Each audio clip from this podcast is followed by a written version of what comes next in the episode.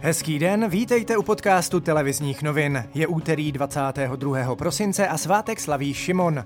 Dnes bude zataženo až oblačno, během dne občasný déšť, zpočátku i mrznoucí. Teploty se budou pohybovat mezi 7 až 12 stupni Celzia, na Moravě místy jen kolem 4 stupňů. Vláda dnes znovu požádá poslaneckou sněmovnu o prodloužení stavu nouze o 30 dní. V předešlých případech jí poslanci odsouhlasili zhruba poloviční časový úsek. Sněmovna se dnes bude zabývat také kontroverzním daňovým balíčkem, který jí vrátil Senát. Rozhodnout by měla o tom, zdali dá přednost původní sněmovní či pozměněné senátní verzi. Obě varianty počítají se zrušením tzv. superhrubé mzdy. Liší se ale ve výši základní daňové slevy na poplatníka.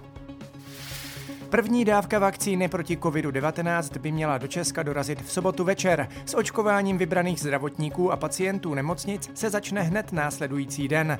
Více vedoucí epidemiologické skupiny ministerstva zdravotnictví Roman Chlíbek.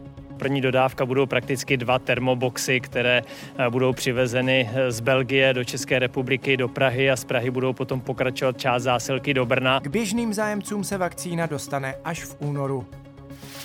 Ministerstvo pro místní rozvoj dostalo oficiální český překlad auditu Evropské komise ke střetu zájmů premiéra Andreje Babiše. Česko má teď tři měsíce na odpověď. Závěry auditu do Česka dorazily už v listopadu. Podle komise ukazují, že předseda české vlády je ve střetu zájmů, stále ovládá Agrofert a porušuje tím české i unijní zákony. Andrej Babiš přitom jakýkoliv střet zájmů dlouhodobě odmítá. Meteorologové vydali výstrahu kvůli mrznoucímu dešti a možnému vzniku ledovky. Platí od dnešního rána až do 10. hodiny dopoledne pro vyšší polohy hlavně v Pardubickém, Královéhradeckém, Olomouckém a Moravskosleském kraji, v kraji Vysočina a pro Boskovicko v Jihomoravském kraji. Vyšetřování okolností otravy řeky Bečvy na konci září pokračuje. Znalec požádal o prodloužení lhuty na zpracování klíčového posudku. Kdy bude mít policie posudek k dispozici, zatím neví.